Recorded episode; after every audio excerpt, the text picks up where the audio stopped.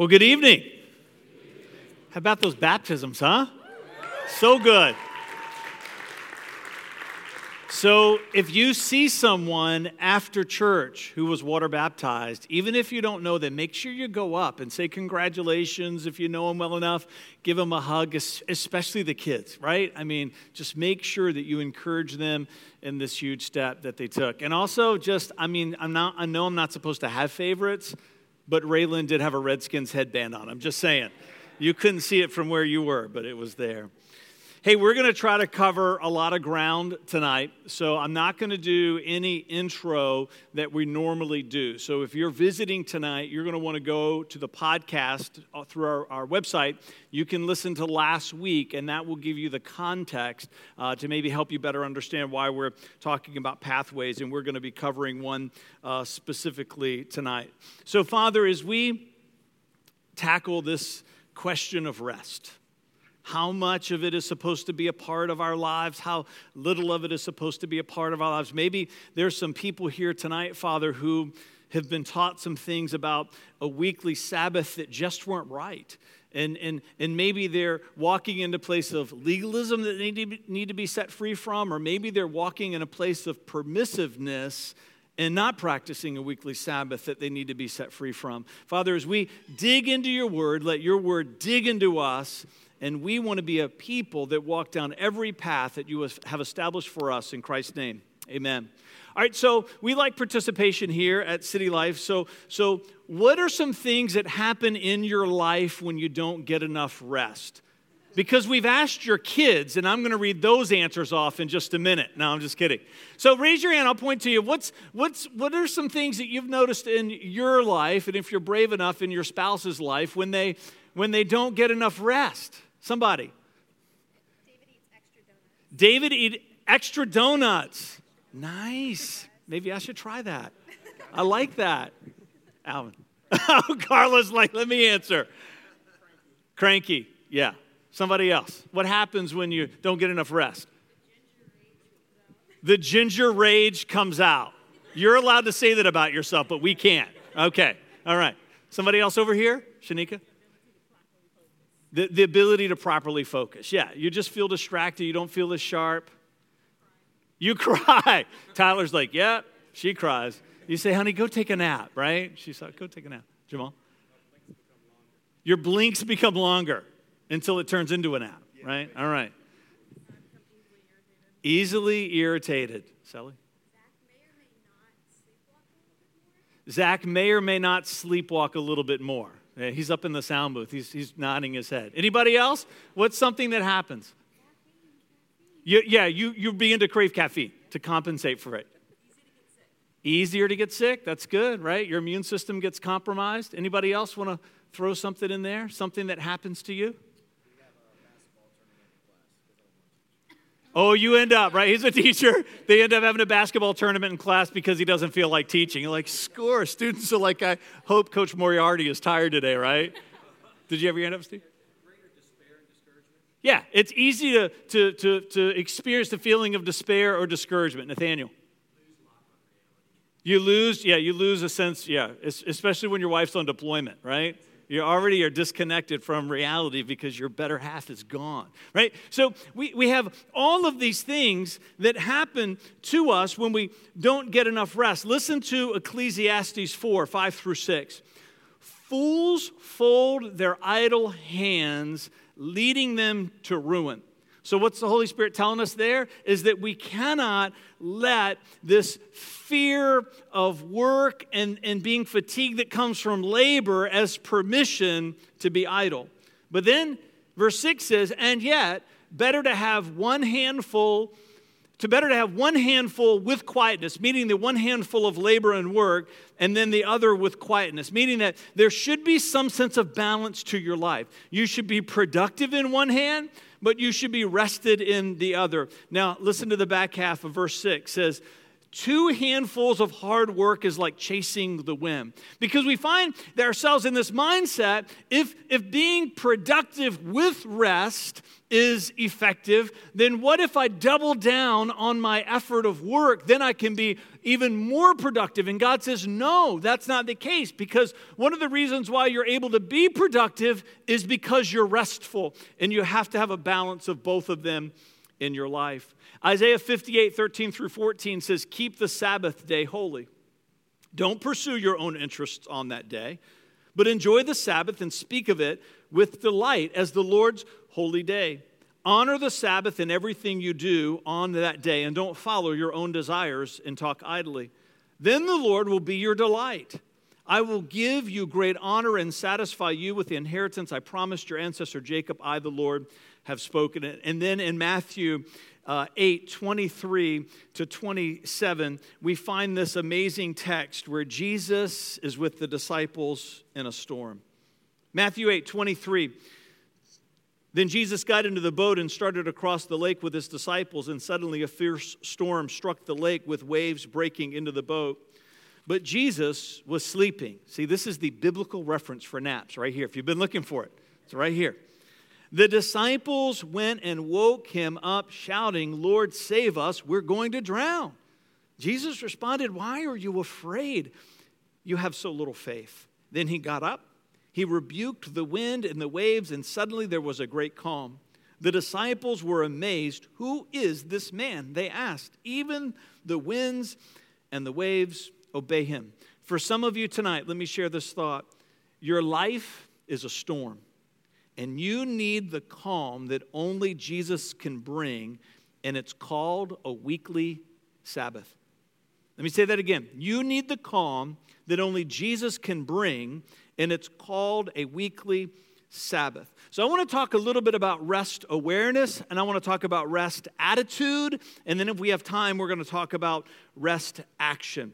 And if you're going to study rest in the Bible, you've got to turn to Hebrews chapter 4 because this chapter in the Bible, at least the first part of it and the end of chapter 3, is given to us by the Holy Spirit so that we can understand the various kinds of rest that God has prepared for us.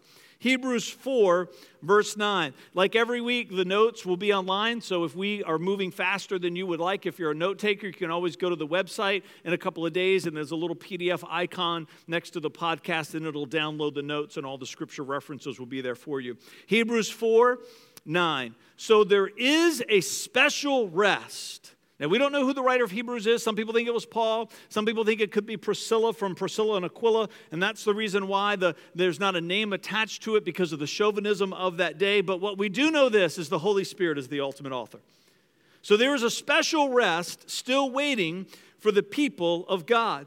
Now, the New Living Translation calls this a special rest, and that's important because the word in the Greek is a word that's never been used before right? That, that, that the writer is sitting down, inspired by the Holy Spirit. Hebrews is so rich with so much teaching. They get to this topic about rest, and there's not a word in, in, in a known language that articulates what he's trying or she's trying to communicate.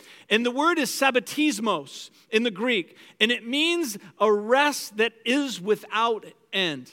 And I believe that here in Hebrews 4, the writer of Hebrews, inspired by the Holy Spirit, is talking about four specific kinds of rest. And sabbatismos, this idea uh, of an unending rest or an uninterrupted rest, is the transcendent rest that embodies all four together. That you, do you don't experience this special rest that's still waiting for the people of God, this unending rest, this sabbatismos, unless all four of the rests that I'm going to introduce to you are present in your life. Hebrews 4 1 through 2 says this God's promise of entering his rest still stands. So we ought to tremble with fear that some of you might fail to experience it. For this good news that God has prepared this rest has been announced to us just as it was to them. But it did not do them any good because they did not share the faith of those who listen to God. What's that rest talking about? I believe that's a paternal rest. See, this word rest is used repeatedly throughout this fourth chapter, but he's talking about different kinds of rests each time. And so here he's attaching the idea of rest to faith. So we know this is the rest that comes when we make a vow of devotion to Christ. Now, there's some other kinds of rest that are attached to the vow of devotion to Christ, but here it talks specifically about our relationship with God. So I like to call this a paternal rest. It is the rest that you have when you make a vow of devotion up to Christ, of knowing God as your best and closest friend. It's what people are experiencing when they come up out of those waters of their baptism. There's a deepening sense of intimacy that they begin to have with their Creator. It's paternal rest. It's the rest that you cannot have until your relationship with God is restored. Paternal rest. Hebrews 4 8 says this now, if Joshua, right, who came after Moses and led the Israelites into conquering the promised land, it says, now if Joshua had succeeded in giving them this rest, again, it's referring to a different kind of rest, God would not have spoken about another day of rest still to come. The rest I believe that the Holy Spirit is teaching us in verse 8 is what I call a purposeful rest. It is the rest that you experience when you have a revelation that you're doing what God has called and created you to do. It can mean that you're tired. It could mean that there is effort that comes from you. Those of you that serve in volunteers and serving in different ministries, maybe you have ministries that you're connected with outside of the church. We think about Tyler and when he and Marvin and, and Abby and, and it went to, to, uh, to Haiti to build that bridge, right? They came back tired, but they came back fulfilled because they were walking in a purpose that God had assigned for them.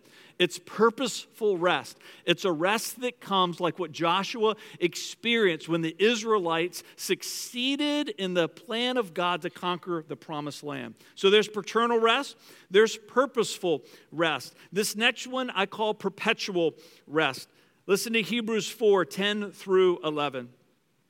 For all of you who have entered into God's rest have rested from their labors, just as God did after creating the world.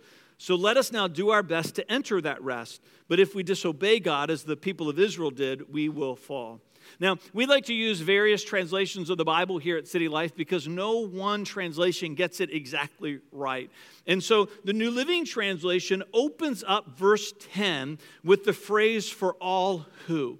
And, and, and, and that's not really the, the best rendering of that because, because the, New, the, the New American Standard talks about the one who. And so the New Living Translation said, well, that must mean everybody. There's another translation called the Way that's akin to the Living Bible, which is typically a looser translation and not especially great for study. But for this word, they're the ones that got it right because they have the one in all caps referring to Jesus. And I think that's exactly what the Holy Spirit wanted to say.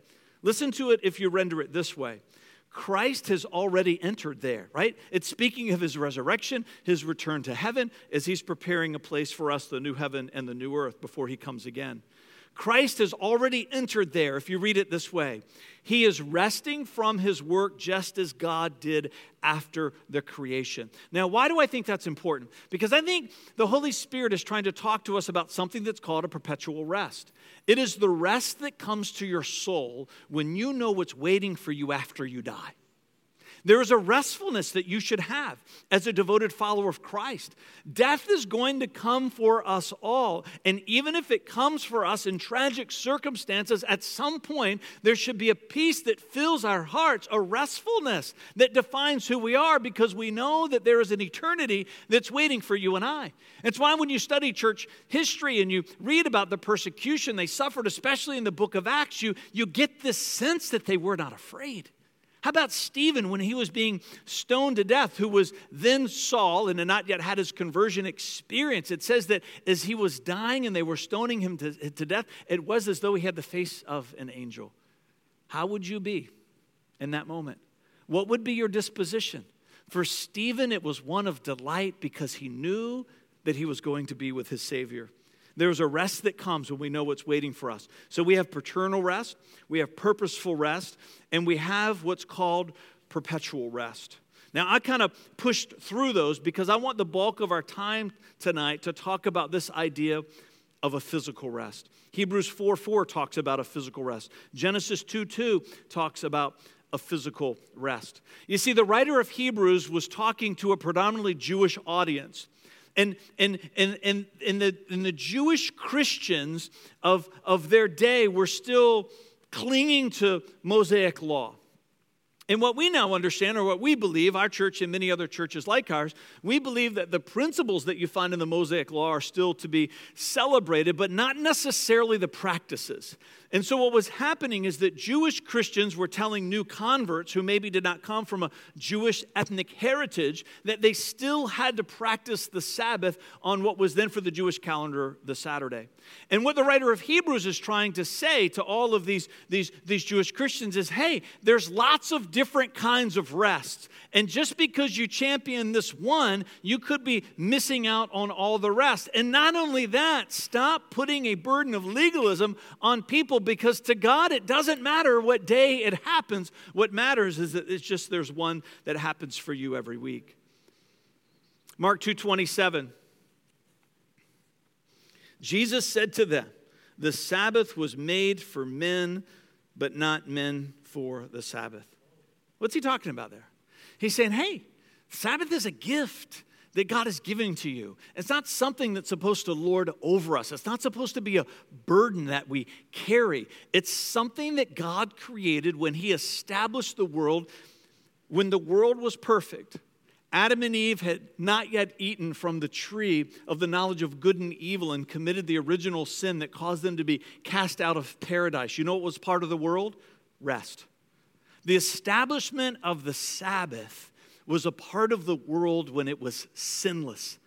It's one of the few ways that you and I, we're never going to go back to get paradise. There's a new paradise that Christ is building for us, but it's one of the ways that we can reach back and experience what was, and one of the ways that we can reach ahead and experience what will be. This Sabbath is an incredible gift that God gives to us. And I think that alone is one of the reasons why most people don't do it. Because in our Western culture, what's our rule with gifts? It's up to you, right? Now, if you're polite, you might accept the gift. If you're well rested, you might be kind. Right? If, if you're kind, you might take the gift, but, but when you get home, if you don't like it, right, it's at the church yard sale. Raise money for missions. Praise the Lord. You might, what's it called? Regift, right? How many of you have ever regifted something? How many of you have regifted something from your spouse? Because we have a marriage counseling ministry here at City Life Church, right? Right? Because in our culture, this idea of gift is that I'm not obligated to accept it. That's why it's called a gift and not a requirement. It's not called a mandate, it's a gift. And I accept it, I receive it, but then it's my personal choice whether or not I want to do something with it. Far too many churches latch onto this teaching that the Sabbath is a gift, and that's what Jesus said. But what they forget is that when God gives you a gift, you're not free to say no. Now, why would I say that? Because in Ephesians 2 8, which is a favorite verse of many of ours, listen to this God saved you by his grace when you believed, and you can't take credit for it. It is a what? It is a gift from God. So, who here would say, you know, that whole thing about Jesus dying on the cross for me, I appreciate that, but I would really rather not accept your forgiveness and spend an eternity in a place called hell. Who, who does that? Who, who has a revelation of the grace of Christ, like the people who were baptized today, and would say, because it's a gift, I don't want it? We understand that when God gives us a gift, He's a perfect Father who always has our best interest at heart. And I don't know about you, but I want every gift that He wants to give to me, whether or not I understand it, whether or not it makes sense. When the Bible says that it's a gift from God, it's something I say, come on, I might not know how I'm going to work it into my life, but if the Creator of the universe wants to give it to me, I'm going to take it. The Sabbath is a gift, but that's not permission to say no. When you look into the history of Sabbath keeping throughout the through the first century and beyond, we find that the Jewish Talmud specified 39 main categories of work prohibited on the Sabbath. This is real. Writing more than one letter of the alphabet was prohibited. Practicing medicine was not allowed unless life was endangered. Hence, a person with a toothache could rinse their mouth with vinegar on the Sabbath as long as they didn't swallow it, because that would be considered food preparation and eating. He could not rinse. He, he could not rinse his mouth and spit out the vinegar because then that would be considered practicing medicine. Right? You, you with me? It's just all of these rule after rule after rule that God never intended. And all of a sudden, the Sabbath became this huge burden. And Jesus steps on the scene and says, Well, let's slow down here. You've taken this gift and you've just made it into something that's a burden. You've actually created something that was supposed to give people rest and made them tired through it. Vanessa and I, I remember watching an HGT uh, TV episode years ago and it was a traditional Jewish couple that was building this house, and, uh, and they had a light timer that was installed in their house so they would not have to operate a light switch on their Sabbath day because it was forbidden by their rabbi. Wait, we read these things and we go, how could that be? But yet, for people who carry this conviction, it's real to them. And Jesus is in the world saying, that's not what I meant for it to be. There is a rest of awareness that we need to have. And that awareness needs to be that rest is a gift that God wants to give to me. I need to be willing to accept every gift that He has for me. It should not be a burden, but it should be a liberty. My attitude towards that rest also matters. Listen to John 2 13 to 17. It was nearly time for the Jewish Passover celebration, so Jesus went to Jerusalem. And in the temple area, he saw merchants selling cattle and sheep and doves for sacrifices. And he also saw dealers at tables exchanging foreign money. Jesus made a whip from some rope and he chased them all out of the temple. He drove out the sheep and the cattle and scattered the money changers' coins over the floor and turned over the tables. And then, going over to the people who sold doves, he told them, Get these out of here and stop turning my father's house into a marketplace. He was upset because they were, they were uh, charging an exchange rate that was so exorbitant, it was robbery. Then his disciples remembered this prophecy from the scriptures. This is good. Passion for God's house will consume me. So, any, anybody here ever been upset about something that's happened in a church? You don't have to raise your hand. But if we're honest, anybody who's spent any amount of time in church, all of our hands going to go up, right? Because churches are filled with imperfect people. There's going to be things that happen that upset us. There's, there's going to be things that, that, that disappoint us. And, and in, the, in the situation, this was a church of Jesus' day, was, was so terrible that Jesus felt as though it was time for him to make a statement. It's interesting, isn't it? Of all the things that cause us to be angry, I, I dare say that probably none of us have ever been this angry at church or maybe yourself because you've forgotten to practice rest. And I would argue that I think that it makes God angry. In fact, when you read in Paul's letter to the, to, to the Corinthians, in his first letter, he says that your body is the temple of the Holy Spirit. And I think because Jesus is here tonight, that He wants to get inside of some of your lives and start turning over some tables of activity because you're not practicing something that He paid the ultimate price for you to know. So, so what if you're visiting, right? And many of you are. And you're coming the next two weekends to what we call our welcome weekends, where the sermon is set aside to talk a little bit about who we are. And then we do three weeks of what we call discovering city life. And my wife Vanessa teaches that. And so you'll, you'll at the sermon part, you'll go to the class. And what if in that class, what if in that class, as one of the requirements to be a leader here, this is the list that Vanessa would read. They have to worship other gods and actively participate in other religions. To be a leader at the City Life Church, you have to know how to make idols in your garage, pray over them, and sell them on eBay to raise money for the church. If you want to be a leader at the City Life, you've got to be a gift, gifted person with profanity, especially using God and Jesus in profane ways. To be a leader at the City Life Church, you've got to speak disrespectfully of your parents as often as you can and publicly say derogatory things about them. To be a leader at the City Life Church, you have to openly endorse murder out of vengeance and anger as being appropriate and the ultimate measure of justice. To be a leader at the City Life Church, you have to practice an open marriage relationship.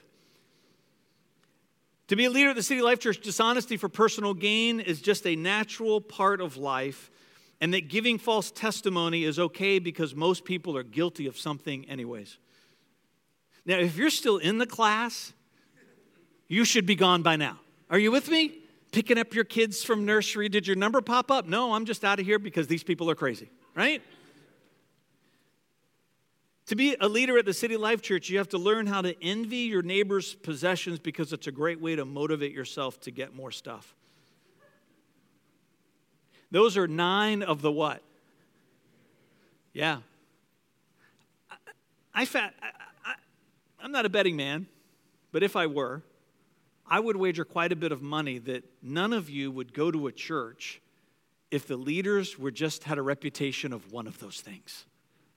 Just one not talking about people that are struggling with their journey and, and need to have a community of people to come alongside them and help them heal. I'm not talking about that, right? Because the church should be a place where even the hardest case can come and find forgiveness and grace. I'm not talking about that. I'm talking about people who are given a position of leadership, like elder or deacon or pastor, people who are spiritually leading other people, people who are saying, which is the first statement of our discipleship model, right? In 1 Corinthians 11 1, follow me as I follow Christ. Those people if, if they were characterized by just one of these things, which one of you would go, hot dog, that's a church for me? Found it. Who does that? Yeah, nobody. But they're not called the nine commandments, they're called the Ten Commandments. You know why God made rest part of the Big Ten? Because he knew that culture, especially culture in the church, was going to get to a place where we became so desensitized to the gift of the Sabbath that we stopped caring if people even did it, especially leaders in the church. Right? It doesn't say there's 10 commandments, but at some point there's just going to be nine, and that's okay. Where is that verse in the Bible? There's not a per- are there parts of the Old Testament, like we've already mentioned, that were not intended to be timeless? Yes. But which one of these nine would you argue are time bound? None of them. They're timeless. And that's the context that the Holy Spirit used when Moses was writing down the Big Ten. Sabbath and rest is one of them because he wanted there to always be a place that Christians could come back to and say, I have got to be faithful in doing it for myself and being a good example to others. Exodus 20, 8 through 11. Now, there's three words that I'm going to define for you. In the Hebrew, it's Shabbat is the word for Sabbath, Kadash is the word for holy, and Nuach is the word for rest. Shabbat means to repose, that is, desist from exertion. It means to cease, and it also means to celebrate. It means to leave and to put away or to put something down. It means to make rest, to rid, to still, to take away. That's Shabbat. That's the Sabbath. Kadash is the word for holy in Hebrew. It means to be to be clean, either ceremonially, which was significant in those days, or morally, which is still significant for us today. It means to appoint something, to bid or consecrate or dedicate. It means it's hallowed, it's holy. It's, it's, it's something that is prepared as special to proclaim, to purify, to sanctify. Kadash. Nuach. It's one of my favorite Hebrew words. It means to rest, to be at rest, to settle down, to stay, to dwell. Here it comes. It means comfortable, convenient, and easygoing. Those words just feel good coming off the tongue, doesn't it? Comfortable, convenient, and easygoing. Remember to observe the Shabbat by keeping it Kadash. You have six days each week for your ordinary work, but the seventh day is a Shabbat. It's a day of Nuach, dedicated to the Lord your God. And on that day, no one in your household may do any work. This includes you, your sons, your daughters, your male and female servants, your livestock, any foreigners living among you. For in six days the Lord made the heavens and the earth and the sea and everything in them. But on the seventh day he nuached. And that is why the Lord blessed the Shabbat and set it apart as Kadash. It's powerful, isn't it? How many of you have a day just like that every week? How many of you have a day, one out of every seven, that is comfortable, convenient, and easygoing? Because there is no justification to not. You have to find a way. It is a gift that God wants to give to you. Hopefully, tonight's message is increasing your awareness about the many kinds of rest that exist. And through being aware, now that there is an attitude that is growing inside of you that recognizes that this idea of a weekly Sabbath is something that you're supposed to have as part of your life. And, and to such a degree that if it's not, you would feel just as convicted if you were to be guilty of one of the other nine. Imagine the conviction in many of your hearts if you were guilty of any one of the other nine. Can we not strive and press and work to get our hearts back to a place where we would be so convicted if we forsake the Sabbath? Rest action. Karl Barth, a famous theologian of our time, says, Let things take their course with particular freedom distinct from weekday practice to as much or as little as the day brings. The day should be free from compulsion. It's great, isn't it? When's the last time you had a day that was free from compulsion?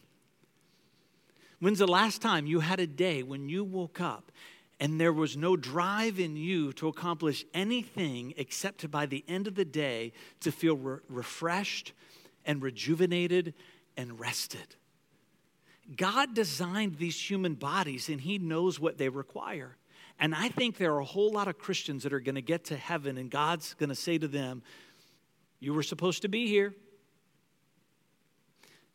Because of that Saturday in August when you got baptized at the City Life Church, made a vow of devotion to Christ. But you're here 10 years too early because you wore yourself out. He, he knows what these bodies need. And these bodies need to reset every seven days so that you will have the energy, emotionally, intellectually, spiritually, physically, to fulfill the purpose that God has created for you. The verse in Ecclesiastes is a powerful reminder for us two handfuls of work does not enable you to get you to accomplish your purpose faster. It means that you wear yourself out and you might not even get halfway through it. But there's a handful of work and a handful of quietness, and now we're ready to pursue the purpose that God has created for us. So let me give you these. These are eight steps. I'm just going to read through them. We're not going to spend a lot of time on them. But if Sabbath is not a part of your life, let me give you eight practical steps that you can take. One is this you got to start with prayer. If your life is so busy and so hectic, where you're saying to me tonight, Fred, I, I hear what you're saying, but if you saw my life, you would understand that there's no way that I could ever do that. And then what I would say to you is pray to the one who's perfect and who's all knowing and all wise, and let him begin to help you figure out how to untangle the mess of the life that you have so that there's room to rest. Number two, you've got to invest in rest. I hope you budget. I hope you live by a budget. I hope that budget instructs you so that you can be a good steward. That's one of our pathways is stewardship. We have a budget that we live by. Premarital counseling, we do a whole session on finances. Finances is tied for the number one cause of divorce in America today. It's that and infidelity. You have to have a budget so that there's some money set aside so that you can do things that rejuvenate you. It could be hobbies, it could be places that you go to as a family. It doesn't have to be a lot. but have some money that's set aside so that you can invest in your rest. Number three, you have to protect the Sabbath. If you leave here today and say, We're doing it, we're going to have a Sabbath, I guarantee you the night before that Sabbath, all hell is going to break out in your job, in your marriage, in your kids. I'm telling you, it's coming. And you just got to say, it's going to wait. It's going to wait. You don't think I get calls sometimes from people? You spend a lifetime creating the mess of your life. It's going to be okay to wait till tomorrow. Now, I've never texted that. But that's what I'm thinking what I'm saying, right? God is so faithful. We love you. We're going to be here for you. What's your schedule look like for tomorrow? We'll grab coffee, right? Because, right, we're good at what we do, we, right? People are going to want to talk with you now. And if it's your Sabbath, I'm right, you've got to say, This is our day. Are there exceptions to that? Absolutely. Are there times for us as pastors when there's a crisis where we step in? Absolutely. But you know what we do when we do that? We move that day of rest to some other day. We move it to a different day. We don't go, okay, got permission to skip this one. I'll see you in 14 days. No, no, no. We move it. We move it to another day because we understand. If I'm convicted on the nine, how about let's find some conviction for the one? You got to protect, you got to communicate to your family, to your in laws, to your, right? There, there should be some type of communication that you begin to say to people, this is going to be our day. Number four, we follow this one up with the one just before because if you're going to protect it, you have to be flexible. You have to learn to be flexible. God does not care which day it is, He does not care. The reason why it was on Saturday is because that was a specific Jewish tradition. We're going to celebrate the principles of the Old Testament, but we're not required to practice the things that are uniquely connected to the ethnicity of being Jewish. You tracking with me? So it doesn't have to be on a Saturday. The reason why church was on a Sunday from the beginning of the church is because that's the day that Jesus rose from the dead. So early Jewish Christians, they practiced the Sabbath on Saturday. Sunday wasn't a Sabbath for them, that was the day of celebration, and that's why they met for church. And that's why churches have been meeting on Sundays even still, except for the City Life Church. Not because we don't honor the resurrection of Christ, but you can honor the resurrection of Christ through all kinds of pathways. It does, doesn't just have to be the one of gathering. Who said that the only way that we can honor Jesus is by gathering in worship?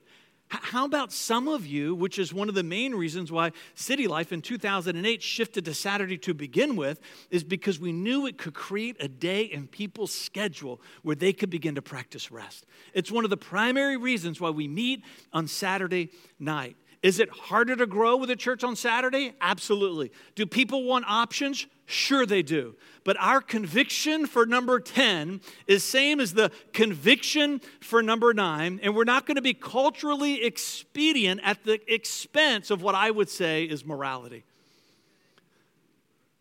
If you give up rest, you give up too much. But you got to be flexible.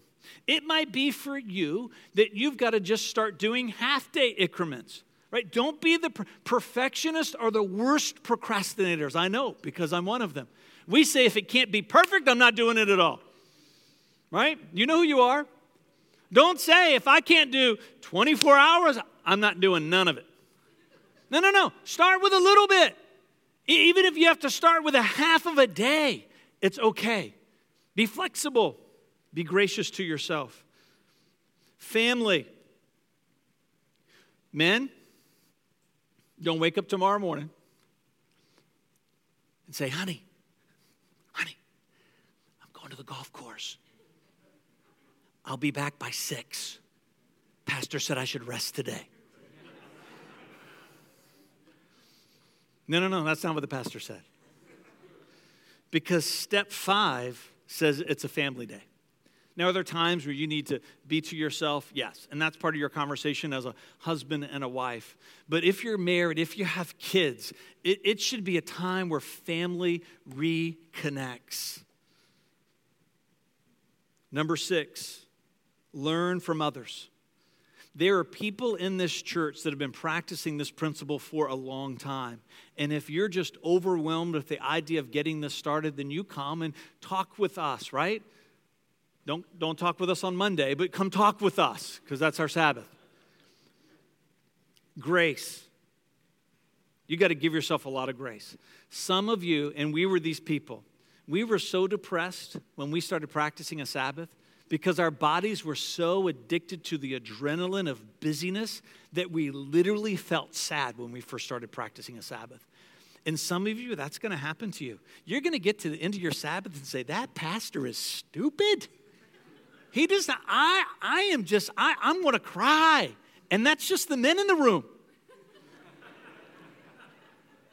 Because you're just so addicted to these, these chemicals that your body creates when you're just on the move and on the go. Your personality does not give you permission to tell God you know what's better for you than you do. Your, your body has to learn to rest and it might take some time. So be gracious with yourself. It's okay to be honest about how hard it is. And number eight is simply this rest. Rest. And you know what the measure of rest is? Is the day after when you wake up. That's the measure. Do you feel rejuvenated? Do you feel refreshed? Some of you are going to rest actively. Some of you might, like me, I tend to be more sedentary right? But rest does not mean that you cannot do any work. It means that you should not do work that, you're, that there's a compulsion to do, right? If, if one of your hobbies is if you love tinkering on that car that's in the garage, you, you, there's some physical labor that might be involved, but that's something that you do for enjoyment and it might refresh you.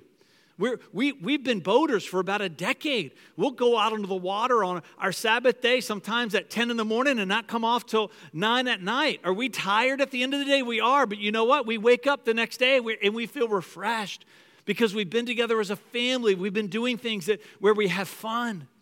Rest does not mean no activity, it means that you rest. And that might look a little different from every person. So if you're a family, you've got to negotiate. I'm going to invite the band to come back up. I read from this book at least once every year. And those of you who have been a part of this church for any amount of time that you have heard this story often. And I hope that it inspires you as it did the first time you heard it. It's by John Ortberg, one of my favorite authors, and it's entitled A Day. So, some time ago, I was giving a bath to our three children. This is what John Ortberg writes. I had a custom of bathing them together, more to save time than anything else. I knew that eventually I would have to stop the group bathing, but for the time being, it seemed efficient. Johnny was still in the tub, and Laura was out and safely in her pajamas, and I was trying to get Mallory dried off. Now, Mallory was out of the water, but was doing what has come to be known in our family as the D Da Day dance. This consists of running around in circles, singing over and over again, dee da day, dee da day. It is a relatively simple dance expressing great joy. And when she is too happy to hold it in any longer, when the words are inadequate to give a voice to her euphoria, she has to dance to release her joy. So she does the dee da day. Now, on this particular occasion, I was irritated. Mallory, hurry! So she did. She began running in circles even faster, chanting Dee Da Day more rapidly and louder. No, Mallory, that's not what I mean. Stop with the Dee Da Day stuff and get over here so I can draw you off. Hurry. And then she asked a profound question Why? And I had no answer. I had nowhere to go, nothing to do, no meetings to attend, no sermons to write. I was just so used to hurrying, so preoccupied with my own little agenda, so trapped in this rut of moving from one task to another that here was life, here was joy, here was an invitation to the dance right in front of me. And I was missing it. So I got up, and Mallory and I did the D Da Day dance together. And she said I was pretty good at it too for a man of my age. Stand with me. Father, as we sing and worship tonight, we know that this story is the story of many people's reality in this room. That the dance of life that comes through rest is passing them by, and they need some D Day in their journey. So, Father, for whichever one of those steps that people need to begin to act upon to bring this pathway of rest into the routine of their life, to be characterized, to be not the exception, but to be characterized by a people of rest. We pray, Holy Spirit, that you would have our hearts, that we would take your hand, and you would lead us down this path. In Christ's name, let's worship together.